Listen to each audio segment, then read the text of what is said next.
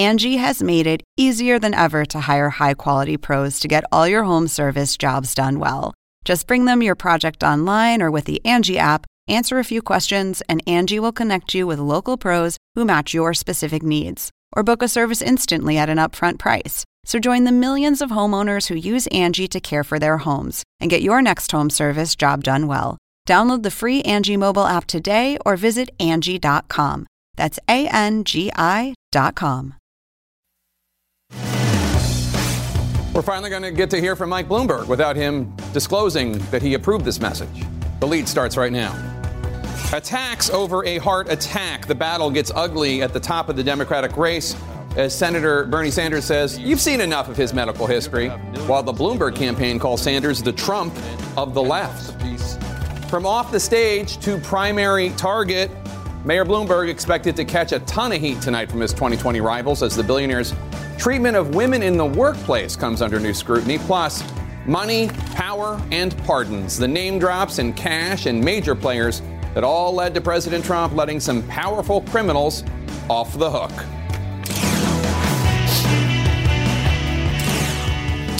Welcome to the lead. I'm Jake Tapper. We begin today with the 2020 lead. Quote, an absolute lie. That's what Michael Bloomberg's campaign is calling the rather stunning falsehood lobbed by the Bernie Sanders campaign today. Sanders' national press secretary, Briahna Joy Gray, came on CNN today and, in an attempt to push back against those asking for Sanders, who had a heart attack last fall, to release additional medical records, falsely said that Bloomberg had suffered heart attacks in the past. Bloomberg's campaign says he had coronary stents placed back in 2020, I'm sorry, back in 2000, but has had no heart attacks ever. Gray has since tweeted, quote, I misspoke when I said Bloomberg had a heart attack. Rather, he underwent the same stent procedure as Bernie, unquote. Well, there's a big difference, of course. Sanders had a heart attack. Bloomberg did not. Another big difference the Sanders campaign spread a falsehood about Bloomberg. And notably, the Sanders spokeswoman did not apologize. And for the record, this isn't even the first time this week that this spokeswoman went on TV and made a false and incendiary claim against Michael Bloomberg, only to later go on Twitter to say, hey, I misspoke. Just yesterday, Gray on CNN falsely claimed that there were 64 sexual assault allegations against Mike Bloomberg. Later on Twitter, she also said she misspoke, that they were sexual harassment claims. But that's not really accurate either. What is true, according to a Business Insider investigation, both the company Bloomberg founded, Bloomberg LP, and Bloomberg have faced, quote, nearly 40 employment lawsuits from 65 plaintiffs since 1996. The majority of those allege discrimination over gender, race, and disability status, as well as pregnancy discrimination and wage theft, unquote. Now, none of that's acceptable, and we will have more on actual allegations against Bloomberg later in the show. But that isn't what the Sanders campaign accused Bloomberg of doing. She said that there were 64 sexual assault allegations against Bloomberg personally. There are not. There are none. Look, either facts matter or they do not. Either a campaign pushes out and tolerates smears or it does not. We all know where President Trump and his team stand on these issues. They lie and they smear. But is this now what we're supposed to expect from everyone? As CNN's Ryan Nobles reports, the Bloomberg campaign is calling this whole episode all very Trumpian, and it all sets the stage for a heated debate tonight. Bernie Sanders is facing new questions over his health. I feel very good. Thank you. After suffering a heart attack last fall, Sanders pledged to release his medical records before the primary. In late December, he released three letters from doctors who treated him that included a summary of the senator's health and some test results. At Tuesday night CNN town hall, Sanders said that's as far as he plans to go. Just to be clear, you don't plan to release any more records. I don't. I don't think we will. No. That after telling CNN this in October, just days after his heart attack. At, at the appropriate time, all of our medical records uh, public for you or for anybody else who wants to see them. A Sanders spokeswoman telling CNN today that additional requests for the Vermont senator's medical records are unfair. And what you're seeing right now is really reminiscent of some of the kind of smear, kind of a skepticism campaigns that have been run against a lot of different candidates in the past. Then going further by distorting Michael Bloomberg's past heart issues. It's really telling given that none of the same concern is being demonstrated for Michael Bloomberg, who's the same age as Bernie Sanders, who has suffered heart attacks in the past. That's not true. Bloomberg underwent a coronary stent replacement in 2000 for a blocked artery, but did not have a heart attack. Bloomberg's campaign firing back, calling the statement a quote, absolute lie, and saying facts matter. This isn't the way we defeat Donald Trump in November. Sanders' press secretary later tweeting that she misspoke. But the back and forth comes as Bloomberg and Sanders prepare to face off on the debate stage for the first time tonight. Both candidates are 78 and would be the oldest president ever elected to a first term. Bloomberg released a letter from his doctor in December saying he was, quote, in outstanding health with, quote, no medical concerns present or looming that would prevent him from serving as president of the United States. And Sanders' doctor's letter says that he is, quote, in good health currently and that engaging vigorously in the rigors of your campaign, travel, and other scheduled activities without any limitation. You think I'm not in good health? Come on out with me on the campaign trail, and I'll let you introduce me to the three or four rallies a day that we do. How's that? And of course, it's not just Democrats being criticized for the lack of transparency as it relates to their health records. President Trump was criticized during his campaign in 2016 as well. Since he's been president, he has been uh, given exams by White House physicians, but during the campaign, all he released was a letter from his physician at the time that was filled with superlatives about his health. Jake? Yes, I think we all remember that physician, Ryan Nobles. Uh, thanks so much. Appreciate it. Uh, we have two former campaign spokespeople at the table, so I'd like to start. Um, Karen, you were the senior spokesperson for Hillary Clinton's campaign. Mm-hmm. I have to say, just as a as a, somebody who covers politics, I'm really shocked that. Yeah. To have two days in a row the same spokeswoman for the Sanders campaign, he's the front runner, by the way, yep. um, making wild, incendiary allegation against, against uh, allegations against Mike Bloomberg uh, and then responding the way they did, especially for a campaign that is constantly attacking Trump for lying. It is a very significant mistake, in my judgment, for a couple of reasons. Number one, this is the time where, particularly as a frontrunner, particularly as voting has started and things are getting tighter, you don't have any room for mistakes, right? I mean, Bernie Sanders is trying to be the frontrunner, show that he can build a coalition. And it's not just that she misspoke. As you said, these were outlandish, outright falsehoods, right?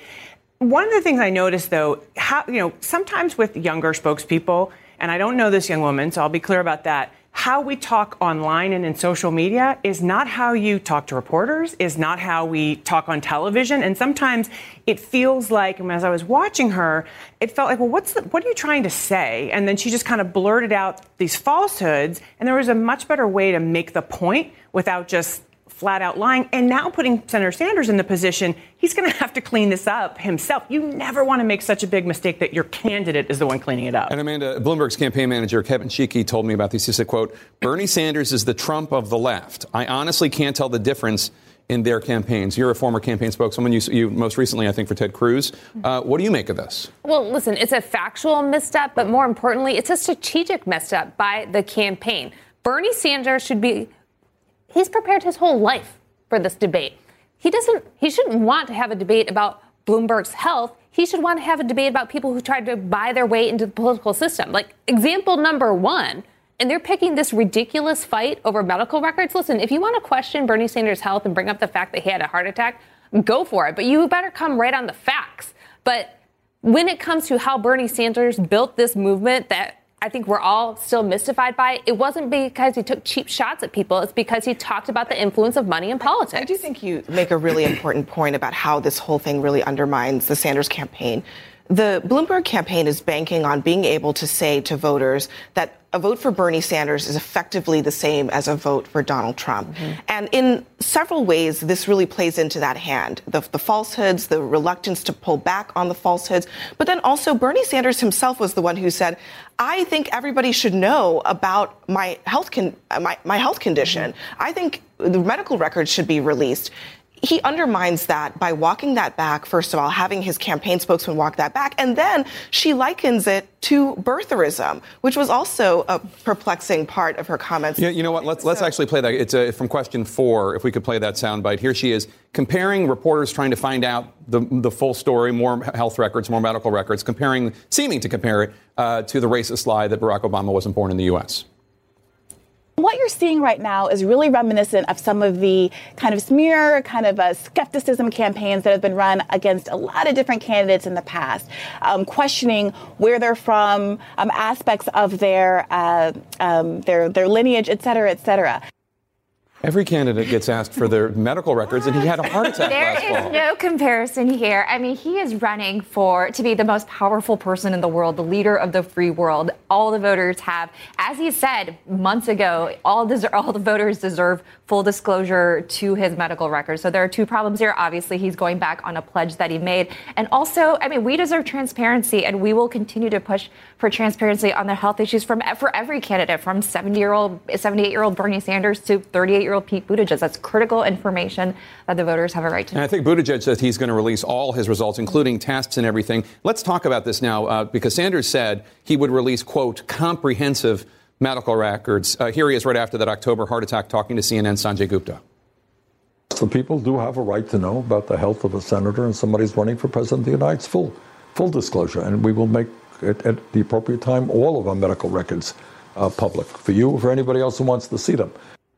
Now, I asked Sanjay, who I think we all respect as completely apolitical and also somebody uh, who is fair, about what Sanders has released, which is these three letters from doctors. And he said, quote, while it's true that Senator Sanders has not released all his medical records, the three letters do provide the relevant medical information about his overall health and important details about his heart. Uh, after a heart attack, the biggest question is the function of the heart, which is described for Senator Sanders as being above average for men his age. He does not appear to have any symptoms that took him to the hospital in the first place. These summarized letters are often and typically used as an important tool of communications between doctors. So it's not worthless, but he does acknowledge this is not all of his medical records. It just also doesn't meet the criteria that Sanders himself set out. That's part of the problem here, is that Sanders makes a claim that it's full, he wants to release full information to the public, and he didn't do that. And frankly, if he's in good health, just release the records. I don't understand why there would be a reason to not release them if he had, uh, if, if he was, as he says, in good health, and as his doctors have indicated, yeah. in good health.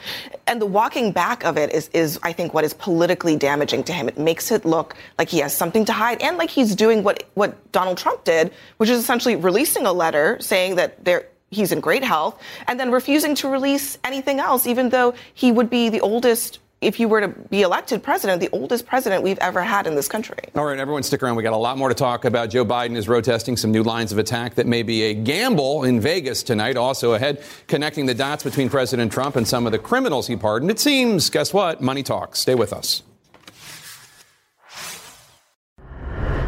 In our 2020 lead, we are just a few hours away from what is shaping up to likely be a contentious debate. Here's a look at the lineup when the Democratic presidential hopefuls face off in Nevada tonight. And for the first time, this group includes former New York City Mayor Michael Bloomberg. Uh, let's discuss. Uh, first of all, uh, let me start with you, Amanda. Joe Biden just previewed the attacks he plans to use against Bloomberg tonight. Take a listen. He's basically been a Republican his whole life. The fact of the matter is, he has he didn't endorse Barack or me when we ran. This is a guy talking about, you know, he's using Barack's pictures like, you know, they're good buddies. I'm going to talk about his record. I mean, to be fair to Bloomberg, uh, he was a Democrat before he became a Republican, before he became an independent, before he became a Democrat. But that said, I mean, there are a lot of Republicans, including Elizabeth Warren's uh, first opponent, Scott Brown, whom Bloomberg raised money for. Listen, here's what I'm afraid of as a conservative who's afraid that the Democrats are going to nominate a socialist who will be beat by Donald Trump.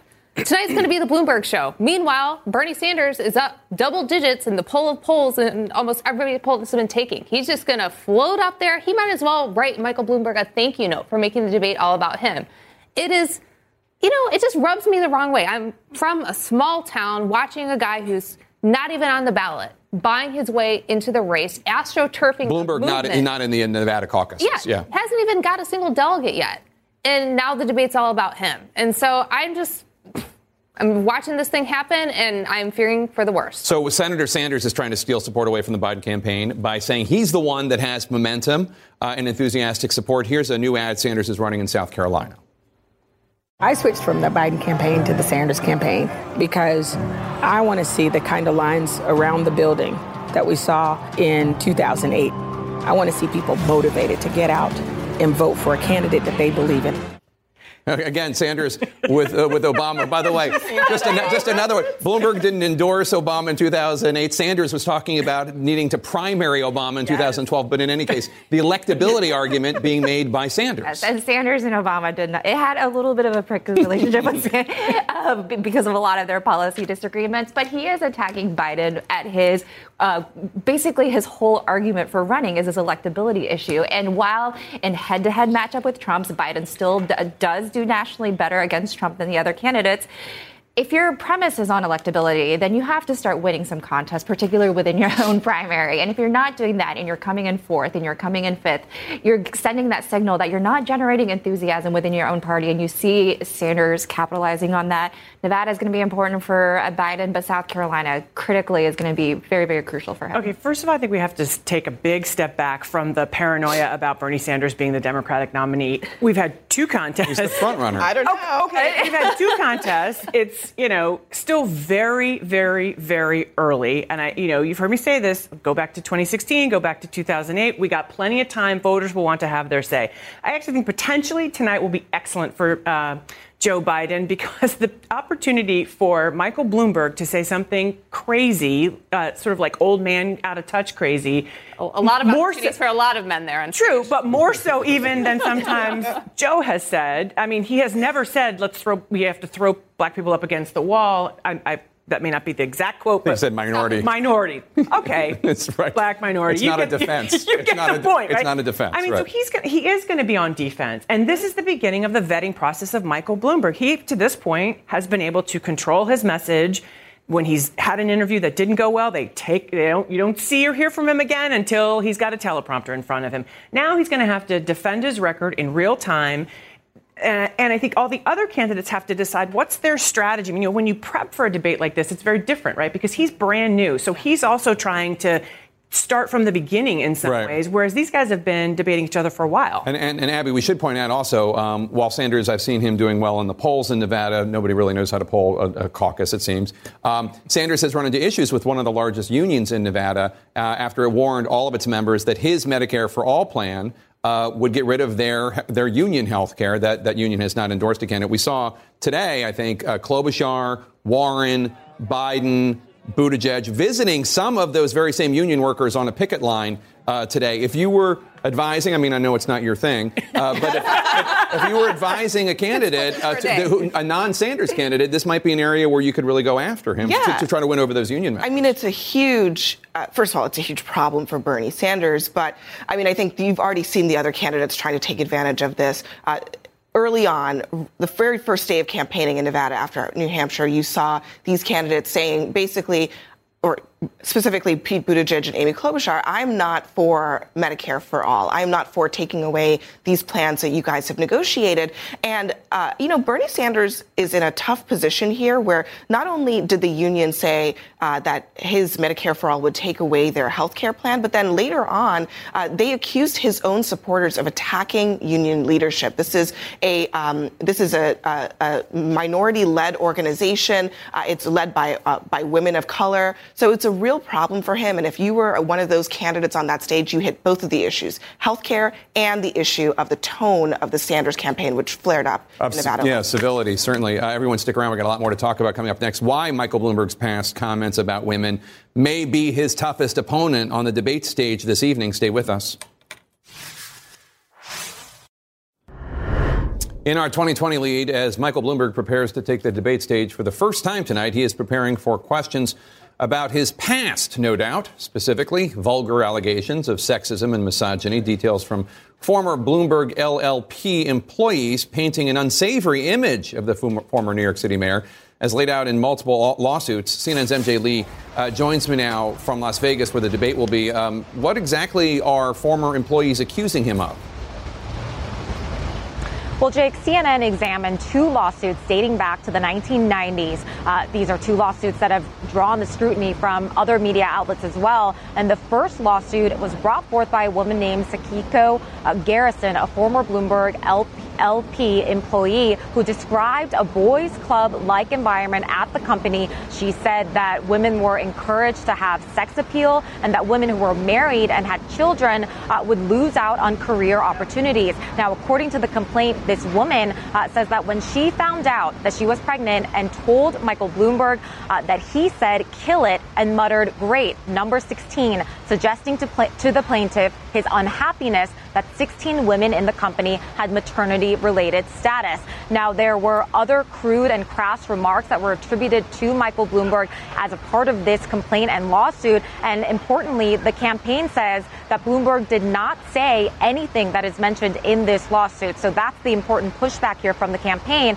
And this second lawsuit that CNN looked at was also brought forth by a former female Bloomberg LP employee who actually accused a Bloomberg executive at the time of rape. So a very serious allegation. And according to the Village Voice, which took a look at Bloomberg's uh, deposition as a part of that lawsuit, Bloomberg alleg- allegedly said that he would only believe a rape charge if there was an unimpeachable third party witness.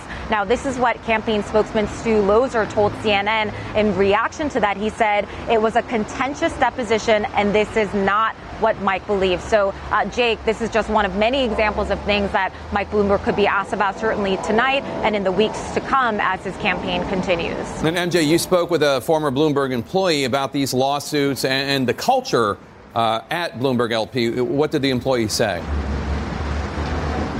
We did. Uh, according to this person, a former senior Bloomberg LP employee, they say that what they saw at the company themselves uh, is reflected in the two lawsuits that we were just talking about. Uh, this sort of culture of sexism and misogyny, uh, and coming from uh, Bloomberg himself, uh, this is a part of what they told us. They said when you're a woman who worked at Bloomberg, you had to look beautiful, you had to be gorgeous. If you were overweight, they would call you horrible names. It's mean stuff. Now, the Bloomberg campaign's overall pushback uh, to these kinds of allegations has been to point out uh, that Michael Bloomberg himself does not condone this kind of behavior. So I just want to read a part of the statement that we got from Bloomberg campaign chairwoman Patty Harris. Uh, she says, in any large organization, there are going to be complaints but Mike has never tolerated any kind of discrimination or harassment, and he has created cultures that are all about equality and inclusion. Anyone who works hard and performs well is going to be rewarded regardless of gender, race, sexual orientation, or anything else. Jake? All right, MJ Lee in Las Vegas, thanks so much. Coming up, new questions today about whether Attorney General Bill Barr was really thinking of resigning. We'll talk to a former top Justice Department official who has known Barr for decades. That's next. And we're back with the politics lead. Attorney General Bill Barr may be at a breaking point. A source tells CNN that Barr has considered resigning over the president's tweets that involve himself in Justice Department matters, particularly prosecutions. The White House and Justice Department are denying the story. As CNN's Kaitlan Collins reports for us now, President Trump insists he's well within his rights to comment on any legal matter, including those involving his friends. I'm actually, I guess, the chief law enforcement officer of the country. As President Trump declares himself the nation's top law enforcement officer, his attorney general is telling people he's considering resigning if Trump doesn't stop getting involved in Justice Department affairs. The warning has prompted widespread skepticism over whether Barr is serious about stepping down or sending a calculated message. I cannot do my job here at the department uh, with a constant background commentary that that undercuts me. Yeah, I do make his job harder. I do agree with that. I think so far, Trump has ignored Barr's appeals to stop tweeting. Instead, he's demanding a new trial for Roger Stone and lashing out at the federal judge who will sentence Stone tomorrow, despite the Justice Department saying there's no need for a retrial. I think Roger Stone's been treated unfairly. According to a DOJ spokesman, Barr has, quote, no plans to resign. And White House officials are downplaying the tension between the two. He absolutely respects the Attorney General. Um, he appreciates his service. They have a good relationship. That same official adding the president also doesn't plan to stop tweeting. The president still has a right to defend himself, and uh, he uses social media, as you guys well know, to to um, to get out his message directly to the American people. Skeptics have questioned the extent of Barr's irritation with the president. He is seen by many as a calculating figure, and talk of his potential resignation comes amid a strained relationship with the Justice Department rank and file over the appearance of political influence on the department. We have a great Attorney General. He's a very fair man, he's a great gentleman. And we have a great Attorney General, highly prestigious man, a very honorable man. I have a lot of faith in Bill Barr. Now, Jake, one look at the president's Twitter feed today, and you can see he's not heeding these calls from Bill Barr to stop tweeting. So, what Barr has essentially done here by telling people he's considering resigning over the president's constant interference is he's got to essentially decide if he's going to make good on that threat or if he's going to back off of it. All right. Kaitlan Collins, thanks so much. Appreciate it. Joining me now at the table, former federal prosecutor Laura Coates and Donald Ayer, who served alongside Bill Barr in the George H.W. Bush administration as Deputy Attorney General. Thanks so much for being here. Donald, let me start with you. You've known Bill Barr for four decades, so I know you haven't talked to him in a, in a, in a, in a bit. Um, you have called on him to resign. What's your read on this situation? Do you do you think do you take it at face value? He's frustrated with the president's tweets and he wants him to stop. Yeah, I, am I'm, I'm probably not the best person to ask. I I know about as much as anybody else does, and you know obviously it is frustrating if you're doing what I think it's fair to say he is doing, which is. Uh, essentially, trying to carry out plans that will make the president a uh, uh, virtual autocrat. Um, to have the president complimenting you uh, because he likes what you're doing and he likes that you're intervening on behalf of, of friends of his who are now up to be sentenced. So mm. I can see that it would be frustrating. I, I, just have no way to evaluate if he's seriously thinking of resigning or not. I hope he is because for reasons I've, I've written about at some length, I think there's lots of reasons he ought to resign. Uh, Laura, what do you think? Do you think Barr is seriously considering stepping down over the tweets uh, that put him in a light where it looks like he's being pressured by the president, and no matter what he does, uh, will be seen through that light, or do you think this is all just kabuki theater? Kabuki theater. Not for a second do I think that Bill Barr is going to step down over a 2,000 plus signature based letter from former prosecutors or the president's tweets. Notice what he did not say. He didn't give you the reasons for why those tweets bothered him, other than it made his job harder, as you alluded to, the notion of it's now going to be in the light as opposed to cover of darkness. But the real issue of the president's tweets is that it misinforms one thing in particular. He's not the chief law enforcement executive. The president. That, yeah, the president. That's Bill Barr's job. It's Attorney General. Number two,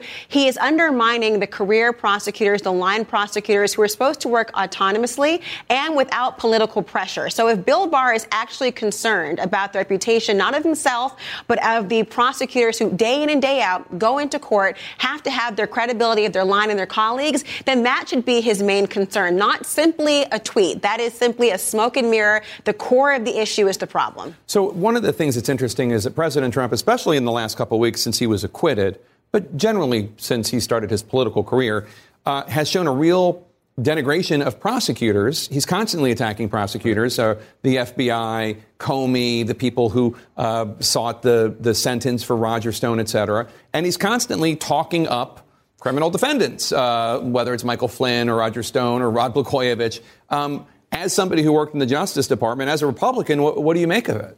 Well, it's, it's, exceptionally unfortunate. It's one of many things that are unfortunate about what this president is doing, and I think it's it's corrosive of the morale of the people in the department. Um, one of the things that he says that I think is is the most telling as to the job that, that Bill Barr is doing is that this statement that he keeps making that he's the chief law enforcement officer and he can interfere if he wants to.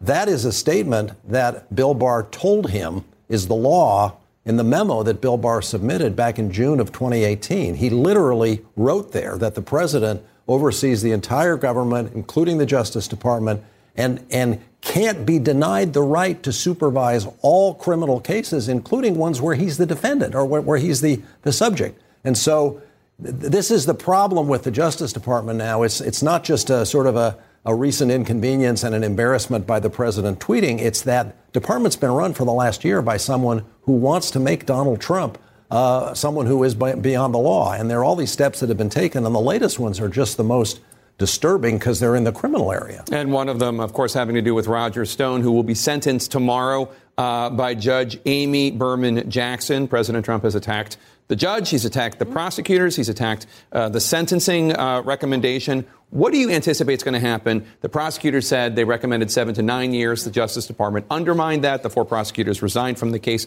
Seven to nine years, under, over. What do you think? Well, they are according to the guideline range. It didn't come out of from the sky. They didn't just say, that sounds like a good number. Let's see if that sticks. It's based on a chart that's also developed and actually um, added up by the pretrial services, whose job it is to figure out, based on your criminal history, any aggravating factors like um, the crime spanned over a course of years, you did not comply with orders during the court, for example, a gag order by the Which judge, not- which you which did he did not, not, yeah. tampering with it. It says all those things add on. It's not that they were trying to be preferential and against him. That's the president, what he's doing. So she'll be, he'll be sentenced tomorrow. Any new trial? Well, that will come later, but he will be sentenced. I'm probably thinking in the five year range, but I can't predict Amy Berman Jackson. Quickly, any predictions? I, I don't. I mean, I, I think what's important is that the judge is going to do what she thinks is right. And what's so sad is that all of this conversation about people trying to influence it make it very hard to do that in a way that the public looks at it and feels like it's. We'll have any faith in it. Absolutely. Donald Ayer and Laura Coates, thank you both for your expertise and for being here. Appreciate it. There's a common green thread linking several of the people who were granted clemency by President Trump. We'll explain next. President Trump took to Twitter today to defend the list of pardons and commutations he granted, including one for former Illinois Governor Rod Blagojevich. And when you look at the 11 men and women granted clemency by the president, there are some common themes friends in high places and money, lots of it, flaunted by those with connections to the White House. CNN's Tom Foreman is following the money for us. And Tom, let's start with construction company owner Paul Pogue. His family made donations to Trump's campaign. Yeah, Jake. This is a guy who underpaid his taxes, was sentenced to three years probation. Then federal election records show his family kicked more than $200,000 into Trump's reelection. Now he's off the hook. But he's not the only big money player who the president has favored with his power to pardon. Michael Milken, the junk bond king of the 1980s, has long been a poster child for violating securities laws. He was sentenced to 10 years, served less than two. Since then, he's been a champion of cancer research, and some of his friends in the world of finance thought his record should be cleared, including huge Republican donor Sheldon Adelson, Fox magnate Rupert Murdoch, and Treasury Secretary Steve Mnuchin. Eddie DeBartolo Jr., former owner of the San Francisco 49ers, he was connected to a bribery scheme, agreed to pay a million dollars in fines, and eventually had to give up his NFL team. But he did not give up his friends. Among those who wanted clemency for him, several NFL stars and the billionaire owners of the Patriots and Cowboys, Robert Kraft and Jerry Jones. Jake? Kraft and Jones had something to do with it. And Tom, the, the president's clemencies also have a number of celebrity connections, it seems. Yeah. Former Illinois Governor Rod Blagojevich, you mentioned just a short while ago, in Blagojevich's case, he tried to sell a Senate seat vacated by Barack Obama. He was sentenced to 14 years. Trump cut it off at eight, saying he should go home to his family. The conviction was ridiculous. Trump says he doesn't know Blagojevich well, but the former governor was on Celebrity Apprentice with Trump, and notably, Blagojevich's wife was on Fox News repeatedly and directly asking the president to set him free. And Bernie Kerik, he was the former commissioner of the New York Police Department, charged with tax fraud and lying about it, sentenced to four years, but now his record is clear as well. What helped him? Ties to and support from Fox News, combined with his long association with president's lawyer, Rudy Giuliani. Jake? All right, thanks so much, uh, Tom Foreman. Remember when Rudy Giuliani and the president, Republican senators, were telling us we're really invested in rooting out corruption? They hate corruption, Abby. They hate it.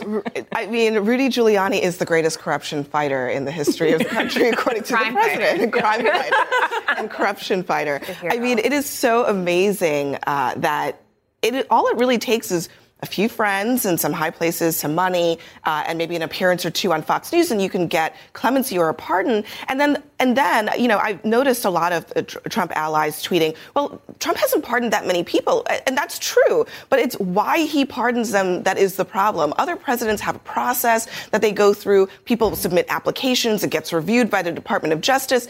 None of that is happening here. And also, we should just point out, as Rod Blagojevich celebrated his freedom, President Trump tweeted today, Rod Blagojevich did not sell the Senate seat. He served eight years in prison with many remaining. He paid a big price, another Comey and gang deal. Okay, first of all, let's start with the did not sell the Senate seat. He didn't.